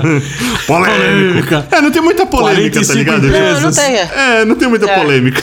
Mas assim, a Bel PS, se você olhar, pega, pegar, assim, depois do- de tirar a gordura ali, cortar a gordura da picanha, você olhar o currículo dela, é um baita do ela é boa, ela é boa. É um baita de um currículo. Se você. Cara, João Silva, com aquele currículo no mercado, a chance dele ser empregado é altíssima. Estudou fora, MIT, porra, tem dois major. Cara, porra, fez estágio nos lugarinhos maneiro. Não fez grandes coisas, não foi, porra, estagiário na Microsoft. Que irado. Ira, porra, se eu tivesse um estágio na Microsoft, eu tava dando em dinheiro, malandro. plotado na parede do meu quarto aqui, maluco. E aí, estagiário na Microsoft, ela tem uma- um banner na frente Como é do seu nome? Estagiário da Microsoft. É, não ia ser startup da Real, estagiário da Microsoft, Pô, eternamente. é, saca? É um baita de um currículo. Sim. Sabe? Mas aí vem isso, porra, precisa vender a menina É. do, do vale, que não sei o que, e aí você começa a inflar. E aí a, a- a gente vai perdendo a noção de que parece que só o que é, é, é valioso Sim. é o que tem uma grande história de superação na vida. Exato. E não precisa ter, sacou? Tipo, mano, sei lá, Bill Gates. Bill Gates não tem história de superação, ele era rico, estudava em Harvard, Exato. largou Harvard, montou uma empresa, funcionou maravilhoso, baita sucesso, incrível, sozinho isso já, já é um, um baita Sim. Sabe? É. Não precisa falar que passou fome, que teve dificuldade. Não, e até você coloca o exemplo do Bill Gates, é maravilhoso, porque assim, beleza, o cara, ele não precisa fantasiar a história dele passada, e basicamente, Sim, com o sim. sucesso dele, ele criou a história dele futura, que o cara vai virar uma É. lenda, é um dos caras... É, Os exatamente. maiores filântropos da história, tipo, meu, a meta do cara é acabar, tipo, com a, mal- com a malária, tá ligado? Tipo, mano, então você não precisa de um background fake, tipo, nossa, era o cara fudido. Mano, assume o bagulho, cara, beleza, eu tive privilégios, eu confesso, tive muitos privilégios, graças a Deus. E eu sei que isso é uma baita de uma diferença, cara, no, no mercado. Então não tem nada errado você assumir isso, tá ligado? Mas é que parece que se você não passou fome, você fala, ah, não, o André não passou Você fome. não mereceu, não. você não O mereceu. Não fez o sacrifício do Deus Sucesso. É, então o André não Exato. dormiu na praça. Deu sucesso, É. maravilhoso. Sabe? E, o, e aí fica uma coisa que, por exemplo, uma coisa que eu faço muito é assim: tem uma foto maravilhosa do, do Jeff Bezos, que é a, a Amazon em 1999. Num escritório bege lá. né, escritório bege e tal, que horroroso, não sei o que, papapá. E aí, é, eu fui atrás da história dessa foto e aí descobri que a, a Amazon já valia, tipo, 50 bilhões quando essa foto foi tirada. E, que, e aí tem a entrevista do próprio Jeff Bezos falando assim, olha, é, manter o meu escritório assim, o meu pessoal assim, era um, um, um statement, uma declaração de que, porra, tem que se manter simples, tem que fazer as coisas. Mas era por escolha, não era porque ele, que ele era fudido, não é porque ele era fudido. Era tipo um cenário, ele Exato. tinha aquele É. quartinho lá, mas fora era um É. negócio maravilhoso.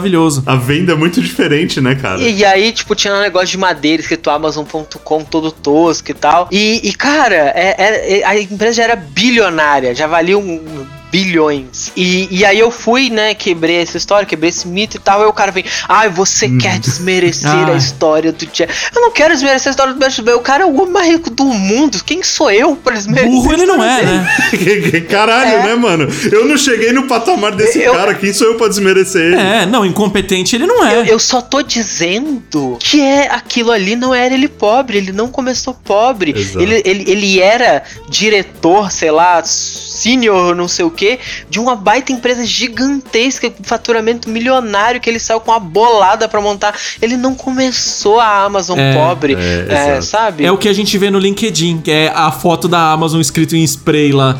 É só o que a gente vê lá. Aliás, é um, É, um parênteses muito bom esse ponto que você tocou, Star, porque eu imagino que as pessoas não te chamam de pessimista, né? Sim, muito. Ah, você é pessimista pra caralho.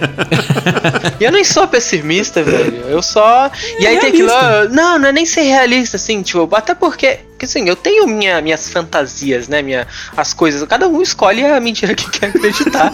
todo, todo mundo tem a sua, saca? Justo. Eu continuo jogando meu joguinho aqui achando que eu vou ficar bom, mesmo jogando duas horas por dia e jogando contra os caras que jogam 12. Mas eu acho que eu vou ficar bom uma hora e, e isso me motiva e tá tudo bem, saca? Mas existem algumas coisas que você tem que olhar pro mundo prático, e essa que é a diferença, é olhar pro mundo prático e falar assim, cara, existem fatos aqui que mostram que isso que você tá falando não é verdade. Não significa que eu sou pessimista. Significa que não é verdade. Pura e simplesmente não é verdade, né, cara? É, fato, pô. É, exatamente. É, é, e e cria-se, né, principalmente depois da, da da polarização política, uma ideia de que a, a verdade é só um ponto de vista, né? e, e aí é uma maluquice isso, porque pode ser realmente, né, que algumas coisas tenham influência de um ponto de vista, de uma perspectiva, mas para ser sincero, tem coisas que são verdades factuais ali que você pode olhar e falar, tipo, ah, a parede é branca, ela é branca. Ponto, ponto. Ponto. Ah, mas aí, se você considerar o comprimento de onda refletiva. Não, cara, né? Não, você está olhando para a parede, ela é branca, ela é branca. Todo mundo viu mesmo o efeito de onda e o caralho, é branca, é branca, exato. É a mesma coisa com É, a foto é branca, do. branca, Mas é isso, E cara. acabou. Tipo, ele falou. Não é que você viu uma matéria. Ele É. falou. Eu sei o documentário que você tá falando porque eu já assisti esse, esse Aham. documentário. Tipo, É cara, ele isso. não falou o bagulho. O que, que você tá discutindo, porra? Não fode. É. É igual do da, da garagem da, da, da Apple lá, né? Que tem a matéria do, do, do Woz falando assim, tipo, cara, a, a garagem é um mito, assim, a gente não fez nada lá, a gente andava lá Exato. pra trocar uma ideia. Não, não- nada foi construído no- na garagem. E aí, nossa, mas você está desrespeitando a história do. Não, do- tem, tem, tem grupo de turismo que vai lá ver a garagem. É, então. É, velho, porque tem dinheiro, né? Tá vendendo, tem dinheiro. É, eu acreditava também na história da garagem, só pra fazer um parênteses. Não, e todo mundo acreditava, assim, todo mundo acreditava. Chateado quando eu descobri, mas ok. Mas, mas e assim, e, e aí que tá. Que começa a- esse, né, o exagero do storytelling. Storytelling é uma ferramenta maravilhosa. Serve para o meu livro, ele é recheado de storytelling. Sempre que eu tenho um, um capítulo mais técnico, sei lá, de meritocracia, o, sobre mediocridade, sempre que eu vou para um caminho mais técnico, putz, eu vou explicar a estatística no, no caminho.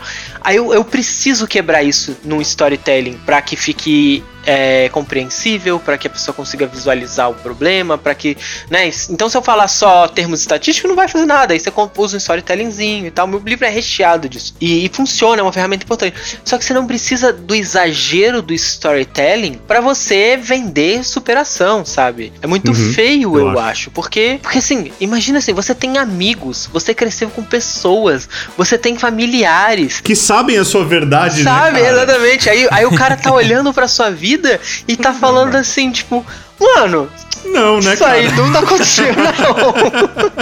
Isso é uma mentira. É. aquele meme que tá rolando no Instagram agora da, dos moleques de colégio, falando que tá gravando um vídeo pra escola e tal. E tipo, eles falam, não, eu acordo às 5 da manhã, tipo, pra enganar o pai. O pai do lado, tipo, acordo às 5 da manhã, faço café pra minha família. O pai olha e fala assim, mano, caralho, porra, você nunca levantou às 5 da manhã, filha da puta.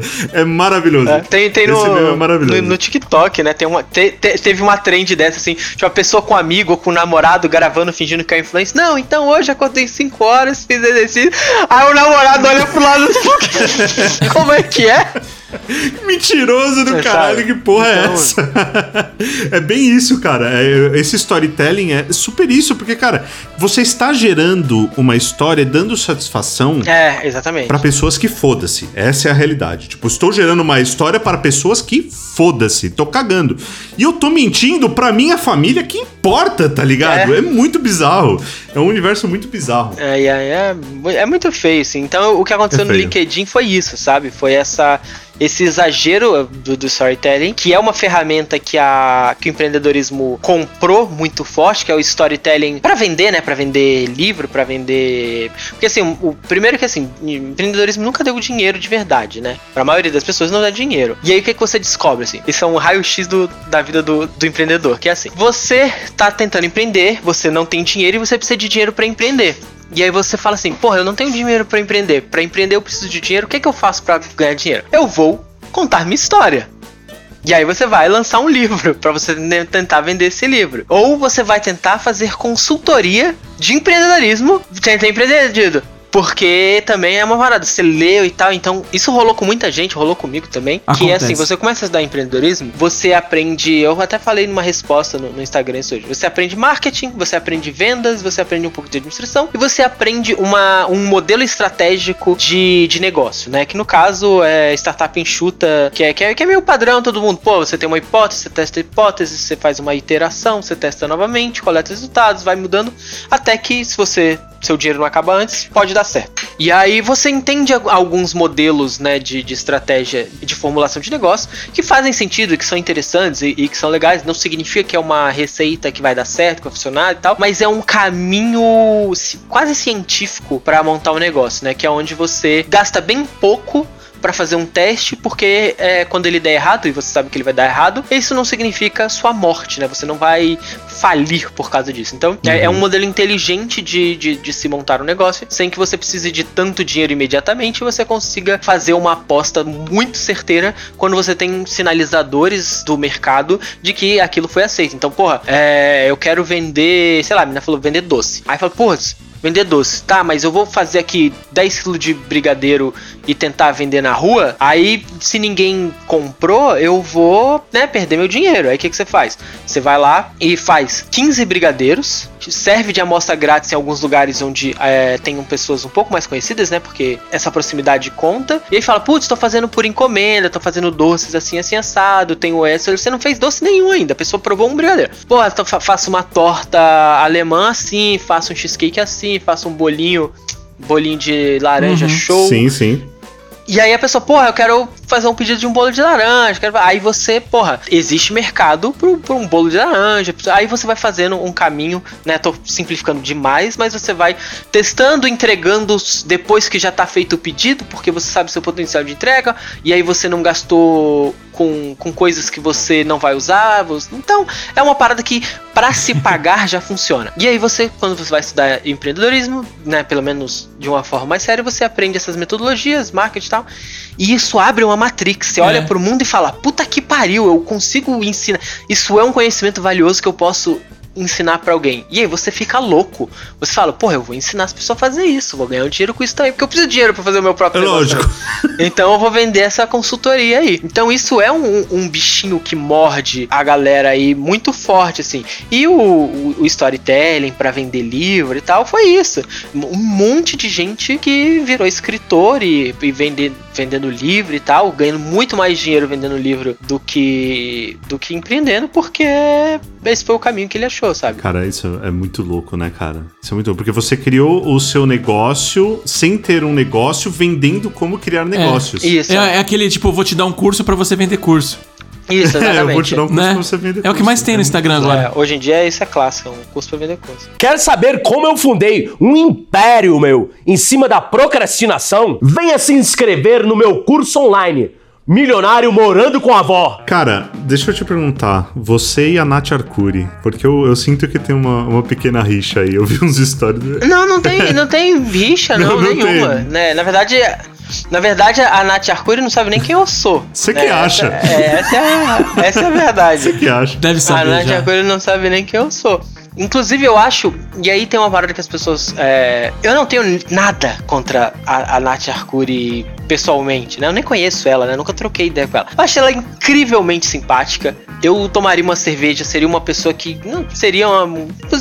E, e- isso é uma característica comum dessas pessoas. Você vê o, sei lá, o, o, o Thiago, o Negro, ele é um cara simpático. Você olha pra ele e fala, pô, eu trocaria uma ideia com esse cara.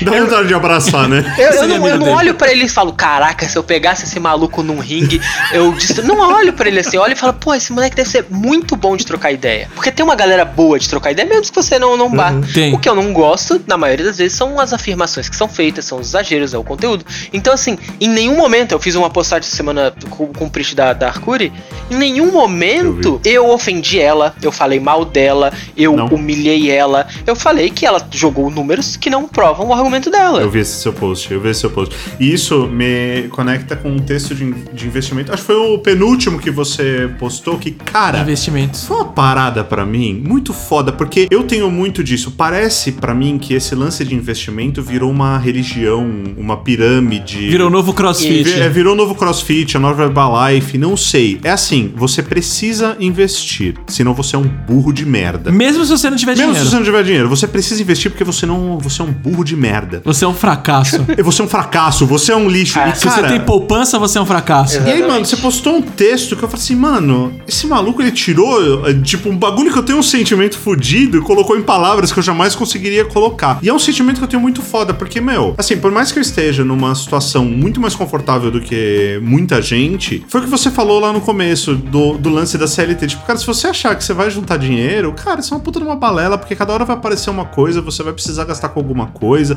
ou você tem filho, ou sei lá, meu. Ou tem pandemia, tem que você fica sem pandemia, de repente. né? Então, assim, não é fácil. A gente vive, a gente vive na América Latina. É, então, já É, América Latina. tudo. Existe uma, existe uma crise financeira a cada cinco anos na América Latina. Pelo menos, é. E aí, você. Como é que você quer que o pobre tenha. fique com uns 10 anos? Você fala, não, porque se você colocar mil reais por mês durante 10 anos, meu não, amigo. não existe isso, malandro. No, no terceiro mês o carro dele já bateu e ele já precisa desse É, dinheiro. já era. Aí ele vai ter que tirar isso numa baixa, vai perder um monte, vai. Sabe?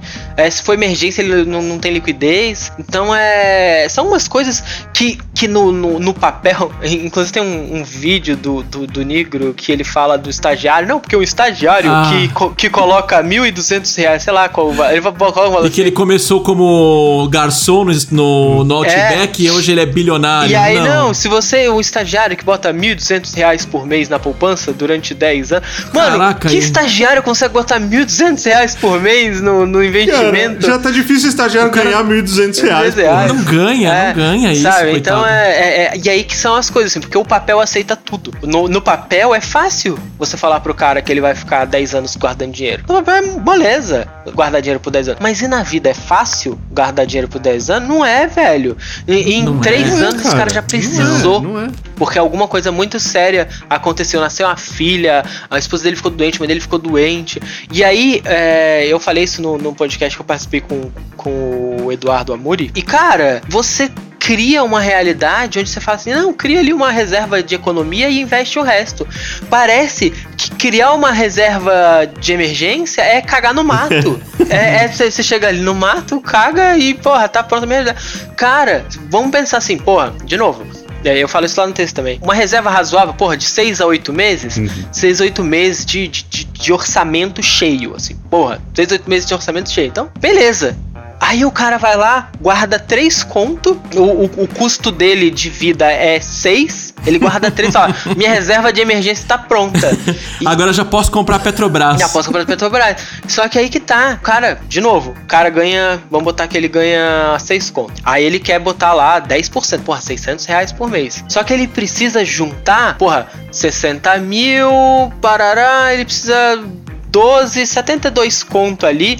Pra ele ficar ali, porra, tem um 72 conto em liquidez Parado. que, que se eu for demitido hoje, eu me sustento até por um ano até as coisas melhorarem. Porra, em um ano deve melhorar. Saca? E assim, é, eu acho que. Aí é a minha opinião pessoal. Que seis meses, oito meses é legal, mas a gente tá no meio de uma pandemia. Então, um ano de orçamento cheio é mais interessante. Então, outro dia me perguntaram assim: é, por que, que você faria com 50 mil? Eu falei: 50 mil pra mim ainda tá no que ia ficar de receita de emergência, de reserva de emergência. Ainda não encheu, Porque se eu ainda encheu o eu vou pote ainda. gastar isso, cara. E aí tem conta, eu tenho aluguel. Porra, de aluguel eu pago dois contos. Só de aluguel eu pago dois contos. Uhum. Saca? Um ano de aluguel são 20 conto, 24 conto. Metade da grana, Já é metade. Saca? Metade da grana. E aí tem conta, tem conta não sei o que e tal. Não entra, não, não, não, não fecha essa conta pra mim. E aí você vai falar assim: ah, pô, está, você tem o quê? Sei lá, chutar aqui 30 conto guardado, já podia investir numa, numa ação ali.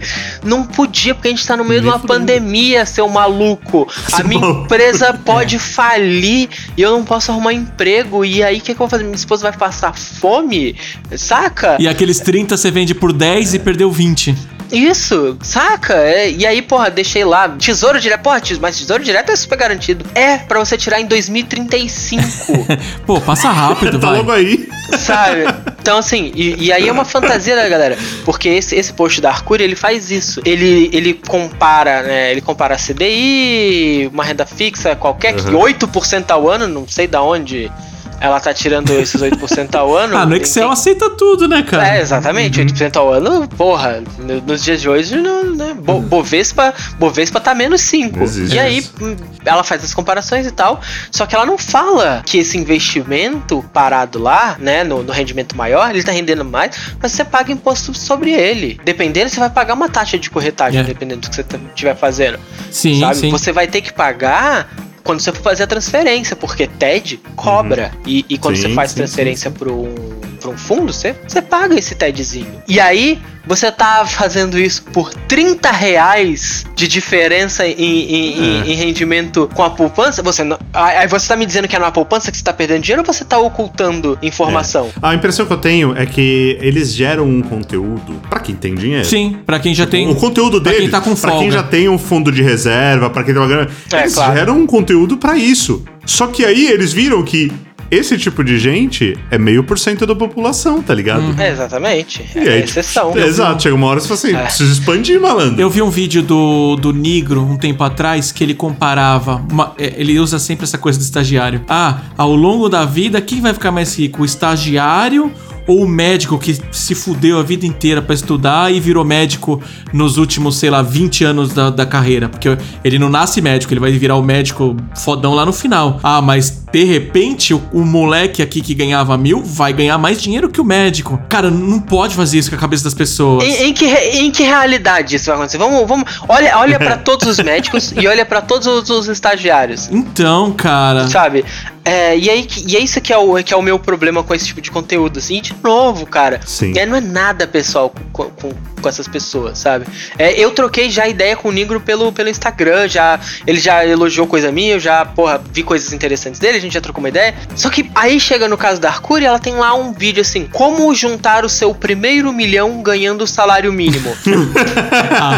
ah, mano. O cara que tá sem emprego olha aquilo né, e ele fala? É isso, achei. Ah, sabe? E, aí, que- e é isso que. E, e, e isso é um discurso que tem mudado ainda bem no empreendedorismo e que eu espero que mude nesses, nesse conteúdo de, de investimentos. Seja honesto com, com, com as coisas que você tá fazendo. Se você quer, quer fazer um conteúdo que ensina, porra, que no, no vídeo da Arcuriela desse do primeiro milhão com salário mínimo, ela fala: ah, você pode trabalhar de graça, fundar uma startup, sabe? Ela faz uns exemplos assim, fazer day trade, sabe? Umas Ah, coisas assim. é um foguete que pousa sozinho, coisas Tá simples. maluco. E aí, assim, você pode ensinar pessoas, você pode chegar pra alguém que tem dinheiro, que, que tem pra onde perder, que isso não vai. E falar, porra, você sabia que se você aqui é arriscado, mas se você tiver uma metodologia, tiver consistência a longo prazo e tal, você consegue ganhar um dinheiro? Você pode falar isso pra uma pessoa. Só que você não vai falar isso pra um pobre, porque não, não, não encaixa a realidade. Então, e É. aí muita gente vem defender esse, esse tipo de conteúdo falando isso. Falando, ah, mas você não tá olhando a realidade que eles estão falando. Eles não estão falando pro pobre, eles estão falando pra classe média alta que tá procurando como investir. Se fosse isso, Cara, não eu. é isso. Se fosse isso, velho, eu nunca mais falaria de nem nada disso na minha vida. Só que aí você abre lá o. o youtube.com barra e digita lá o canalzinho e aí olha lá como ganhar o primeiro salário mínimo ou o primeiro milhão ganhando salário mínimo Então, aí você fala mano exato, você tá tipo- fazendo uma proteção que não é verdade porque não é o, o- o- a audiência é a audiência É. que ela tá procurando é outro sabe Não tá sendo honesto. Cara, eu não lembro onde é que eu vi um vídeo que tava falando sobre físico, que físico, acho que era alguma coisa do Pedro Lose, ele falando, tipo, cara, físico adora ignorar as coisas, as variáveis da realidade. Tipo, pro físico, tipo, o negócio é sempre perfeito. É a mesma lógica que, que eles usam, entendeu? Tipo, beleza, você tem um salário mínimo e você tá com alimentação garantida, sua família tá tudo em ordem. Isso, é. Você não tem família, você não paga aluguel, você não paga nada. Tipo, é um salário mínimo limpo pra você. Então, assim, você simplesmente elimina o que é o problema, e aí sim a fórmula faz O mundo ideal. sentido. Exatamente, você faz a fórmula do mundo ideal. E quem É, tá então. ficando rico é só eles. Só eles, é lógico. O empreendedorismo deles é eles ficarem ricos. É basicamente isso. Ah, É, e, a- e aí é uma outra coisa que, que não se fala. Que o, o, o negócio deles não é vender. é, eles não ficaram ricos investindo, tá? Não ficaram ricos investindo. Eles ficaram ricos produzindo Sim. conteúdo. sim, exatamente isso. Tipo, a, a, a Natália Arcuri não ficou rico investindo. Ela ficou rico sendo um dos maiores canais de finanças do mundo. E, e aí, de novo, né? Antes que as pessoas né, achem que eu tô falando mal e tal. Baita mérito ser o maior canal de Fudido, finanças do fudido. mundo. Baita mérito. Baita mérito, tá? Sim, Mas sim. Não, não é isso, sabe? Não é investindo que, que, que, que veio. Ela, putz, pegou o patrimônio gerado, investiu, fez tudo isso. Cara, incrível, incrível. Parabéns. Mas não é, tipo, não é o que tá acontecendo, tá ligado? Não. Isso, cara, vai muito de encontro. Você falou desse negócio. Ah, cara, eles geraram o dinheiro deles produzindo conteúdo. Eu tenho um amigo meu que ele falou. Tinha uma época também. Cara, eu te falei, já passei por todas essas pirações. A, a bolsa de valores, já passei por essa piração também. E aí, tipo, eu mostrei pra um amigo meu tal, tipo, puta brother, o Nelson, beijo pra você, inclusive, você me guiou bastante nisso. Eu mostrei, ah, cara, tô com esses negócios aqui na bolsa, tarará, tarará. Falei assim, eu falei assim, cara, esquece essa porra, mano. Você quer ganhar dinheiro? Você faça dinheiro. É basicamente isso. Faça dinheiro e junte dinheiro. É assim que você ganha dinheiro. E é assim que eles ganharam dinheiro. Eles ganharam dinheiro inventando, eh, ensinando um negócio que eles mesmos não fizeram. A fortuna deles vem de ensinar o que eles não fazem, tá ligado? É, e aí, desde então, eu desencanei full de investimento, cara. Porque se você é um, sei lá, um assalariado, aí você tem, vamos supor, mil reais em ações. Aí aconteceu um negócio divino e acharam o petróleo no seu quintal. Subiu 100% dos seus mil reais. Você continua pobre. Exato, exato. Não vai multiplicar por mil aquilo do dia pra noite. Não, e, e é isso que é, que é fácil. Porque juros compostos, né? Quando você conta a historinha dos juros compostos, eles são atraentes, né? Pô, porque você tá olhando por um fator multiplicativo. Ponto. Só que pra multiplicar e virar muito, você precisa ter muito também. exato. O, o, o- um pequeno multiplicativo de pouco é pouco. É, É pouco, Então pouco. você tá vendo a galera fazendo manobras gigantescas, né? Absurdas, pra, pra tirar 30 reais, pra tirar 40 reais. Exato. No ano. No ano, exato. Entendeu? Aí a hora que você É. coloca nessa cifra, e foi isso que eu comecei a ver, foi isso que o Nelson me falou. Eu olhei essa cifra e falei assim, cara, real, não, não faz o mínimo sentido, tá ligado? Ah, se eu mover o dinheiro de A pra B. E Não, sem contar que eu, eu sou um cara que eu sofri muito de ansiedade. Você ter o dinheiro na bolsa e se você tem problema com ansiedade, você tá na merda, cara. Você tá na merda, Tá eu sofri de uma ansiedade fodida pra um negócio render, sei lá, mais 3 reais do que renderia no outro. E nisso, queira ou não, eu sou consultor e ganho por hora, você atrapalha o seu trabalho diário. Você não tá ganhando dinheiro. Paga, a sua hora paga mais do que essas porra desses 3 reais. E aí foi tipo, mano. E é uma energia gigante investida Uhum. nisso. Gigante, gigante. Gigante. Em, em saber mais, em, em ficar se aprofundando, em saber qual papel que vai cair, o que, que você vai comprar. Porque assim, quando você é rico, você paga um, um- um corretor lá e você, você dorme e o problema é dele, saca? Mas a maioria das pessoas não investe assim. Exato, exato. A maioria das Não. pessoas investem dessa É a forma. molecada que fica fazendo day trade agora, ficando maluca, perdendo tudo. E quem ganha o dinheiro no day trade é o cara que vende o curso de day trade. só. Exatamente, cara. Exatamente. É bem isso daí. Quanto você vai ganhar por mês? Mil reais? Mil reais você É. arruma um emprego e É, ganha mais. por aí. Com, com metade da dor de E cabeça. aí, assim, uma coisa que, que mudou muito. Porque quando começou essa hype do investimento, sei lá, um, dois anos atrás, né? Que foi quando chegou num- Uhum. numa hype alta, é, começaram a chegar. Por causa do Startup da Real, muita gente falando disso pra mim. Ah, o que, que você acha, não sei o que e tal. E aí foi o que eu fiz. Peguei, fiz uma, uma conta na corretora, botei uns trocados lá e fui ver do que se tratava. Fui entender, entrei nos grupos e tal. E aí, você entra num grupo de, de corretora, é uma maluquice inacreditável. Na, na queda do ano passado, do, do- da pandemia ali, que caiu, deu aquela, aquele mergulho, um- tinha um cara falando assim: Meu, eu perdi meu apartamento. Nossa, cara, que Caralho. pesado. Saca? cara. E aí você fala assim, e assim, não é um cara, é uma pessoa, é, perdi 40 mil, perdi 50 mil, Nossa. não sei o que fazer. E beleza, porra, voltou agora, né? é, recuperou o índice em um ano. Só que esse cara, ele ia estar no emocional. Ele não É. vai esperar um ano pra tirar o que sobrou dali, sabe? Ele não, tem Não. isso por, ah, por aquilo que a gente falou. A filha ficou doente, a pandemia chegou, o emprego dele tá comendo, as coisas tão caras. É. Então é, é, porra, foda. bicho. E é muito foda, cara. É muito triste você pensar em questão de bolsa de valores. Uma vez no colégio, eu tenho um amigo que ele era investidor de muito tempo tal. E ele sempre me incentivou, acabei nunca fazendo. Mas ele falava, e ele falou assim: Meu, bolsa de valores é um negócio. Se você tá ganhando, é porque alguém perdeu. Alguém tá perdendo. Não existe fica- esse não fica negócio. Não tá dinheiro. todo mundo ganhando, malandro. Então Não. é muito interessante pra essa galera auto-investidor que o investidor pequeno, pessoa física, mande ver nisso daí, tá ligado? Tipo, que coloque esse bagulho pra, pra trazer gente pra gerar essa É, discordância. então. E aí é. O- mas o problema de, de- de gerar discordância é isso, que as pessoas estão numa paixão, né? E sempre que você bate nessa paixão, você acaba. Então, por exemplo, aconteceu algo maravilhoso, eu comentei isso com, com o Amor também, que foi o Nassim Taleb falou que tirou todos os. Todo o dinheiro que ele tinha do Bitcoin. Falou, ah, tirei, vendi tudo que eu tenho de Bitcoin, porque pra mim não é mais interessante, né? Bitcoin não é mais uma moeda. Você não pode mais considerar o, o Bitcoin uma moeda. É, é- ele é um outro, é um ativo de investimento, etc. Existe um outro propósito nele, mas Uhum. ele não é mais uma moeda. E aí ele virou o inimigo número um da galera do Bitcoin. A galera do Bitcoin começou a odiar ele e falando, ah, talvez você devesse entender o que que é um cisne negro, sabe? Um cálice aceso, ponta cabeça. É, e aí, assim, porque você bate na paixão. E assim, aí a galera que tá. Antes o empreendedorismo era mais assim, agora tá menos, mas a galera do, do investimento tá muito assim, a galera do Bitcoin tá muito assim, que é uma, uma forma de religião ali. É, é toda a identidade pessoal dele tá investida naquilo. E se você falar alguma coisa, a pessoa Uhum. fica maluca. Mas e fulano? Fulano era favelado e agora tem 100 mil reais guardado, investido? É que eu acho que eu acho que todo mundo tá procurando uma bandeira, né? É o do vegetarianismo, é o do Bitcoin, é o do investimento. E aí o cara agarra aquele assunto com tanta potência que ele não pode aceitar alguém falando mal da, daquela família dele. Exato, exato.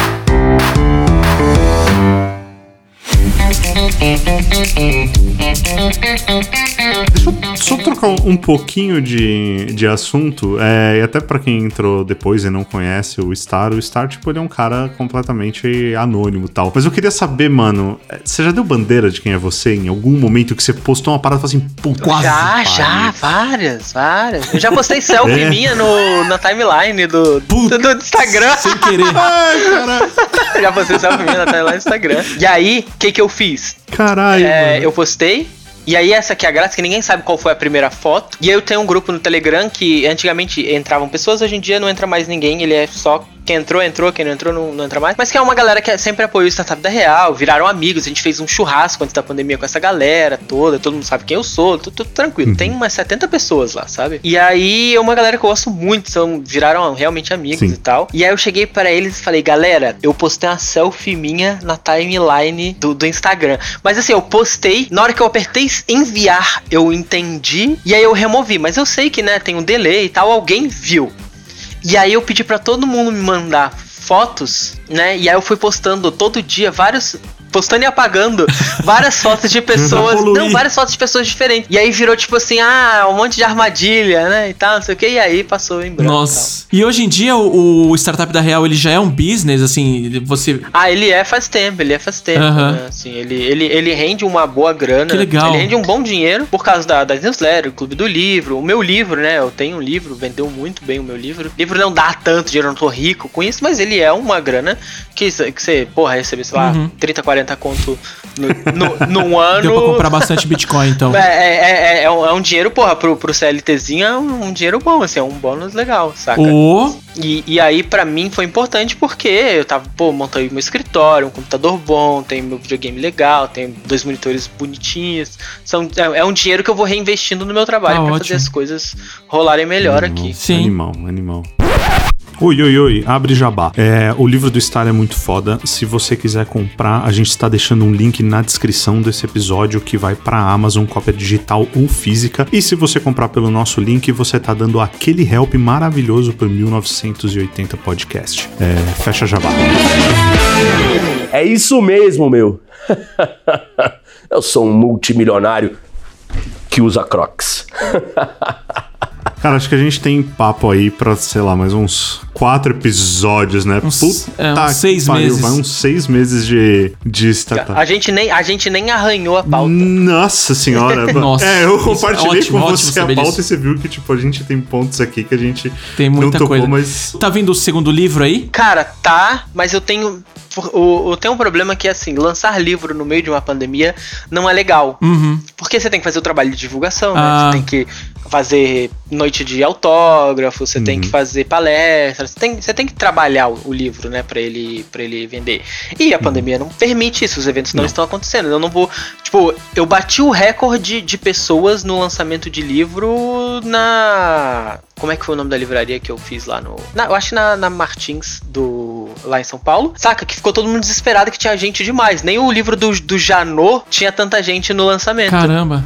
E você tava lá? Tava, cara. É, então, eu tô curioso agora. Como é que você Eu tava, tava, lá? eu, ta- eu tava de máscara, Ah, óculos, Ah, maneiro, tal. maneiro. que fudido. Achei que você tinha ido, tipo, aparecido e não tinha falado com ninguém. Não, não, Fudido, fui, autografei fudido. livro, fiquei autografando e tal. E aí, assim, porra, foi, foi legal pra caramba e é um movimento legal, porque, pô, numa noite você vendeu 80 livros, saca? Uhum. Uhum. É, e aí você vai fazendo esse trabalho e tudo. Fora que isso gera as outras coisas, mídia, saiu no Estadão, que eu que tava fazendo isso e tal, não sei o quê. Uhum. E aí, então você tem que, que trabalhar livre. No meio da pandemia é chato, né? Vou fazer. É, não rola, né? Não tem o que fazer. e eu não quero, eu, eu tô escrevendo um livro sobre felicidade. Talvez não seja esse que sai agora, não tão cedo. Porque rolou uma outra ideia hoje que eu, que eu falei com um amigo pra gente talvez fazer até junto. Mas é um livro sobre felicidade. E eu não quero fazer um livro sobre felicidade na pandemia. Porque o assunto, ele tem outra dimensão na pandemia. E que depois que isso passar, ele pode não fazer sentido. É. E, e, antes disso passar, ele não faz sentido também. Então uhum. é, é, é uma parada um pouco mais confusa, assim, sabe? Entendi. Então tô, tô, meio. Falei com a, a, minha editora já sabe, né? Eu já tenho alguns capítulos prontos, mas, mas eu desacelerei um pouco por causa disso. É, animal. Olha, eu, eu espero que ninguém tinha, tenha te reconhecido aqui pela voz. Espero que a gente não tenha sido ah, o boa. causador das ah, pessoas não, te é descobrirem. As pessoas já sabem que seu nome termina com T. Desculpa, ops. ops.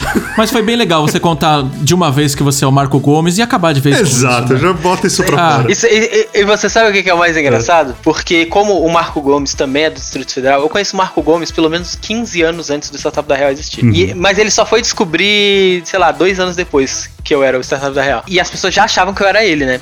E aí, quando eu comecei a participar de podcast com minha voz própria, eu achei que ia acabar esse mito. Mas aí virou, não, sua voz é igual a do Marco Gomes. Piorou. Assim, é sim o Marco Gomes. Porque a gente tem esse mesmo sotaque do. É, ele é do Gama, não é isso? Ele é do Gama, Gama. Olha, maravilhoso, maravilhoso. Olha, assim, a gente só tem a agradecer aqui. No começo eu até fiquei mais quieto, porque eu tava, tipo. Foi uma aula, cara, aula, exato, sabe? Foi uma aula. É tava assistindo a aula. aula. A gente gosta de trazer gente que a gente não fala nada, a gente só é. ouve. e eu falo pra cara, você não, É maravilhoso isso, porque a gente sai. A gente tá numa época tão confusa que você ouvir, tipo, alguém dando uma aula assim, você fala, porra, que gostoso. Esqueci por um momento aqui todo esse caos que tá rolando. Foi maravilhoso. Ah, Só temos a agradecer. É. Brigadão. É... Quando quiser, chamem de novo. Sempre à disposição. Ah, você sabe que não, não foi difícil e eu não apresento barreiras, assim. Eu gosto de conversar, gosto Perfeito. de boas conversas, gosto de, de, de, fazer isso. Bom, é, acho que não foi precisa animal. muito, mas de qualquer forma, deixa aí as suas redes pra galera te achar. Quem não te conhece ainda. Arroba Startup da Real no Twitter, no Instagram, no, no Medium, no agora tem a Twitch, né? Twitch.tv barra Startup da Real. Então a Startup da Real, onde for, deve ter alguma coisa lá e só deve é. ter você. Show, show de bola. É isso aí. Galera, obrigado. Muito obrigado. Foi animal esse, esse papo. Vocês encontram a gente no 1980.podcast no Instagram. E vocês encontram a gente também na twitch.tv, assim como o nosso querido Star no 1980.podcast, no nosso site 1980.rocks. Procura aí 1980. Em qualquer lugar. Podcast. Todo lugar. Em qualquer lugar tá também. Vou dar uma de Star. Vou dar uma de Star. é isso. Isso aí, Bravo. valeu, galera. Muito obrigado.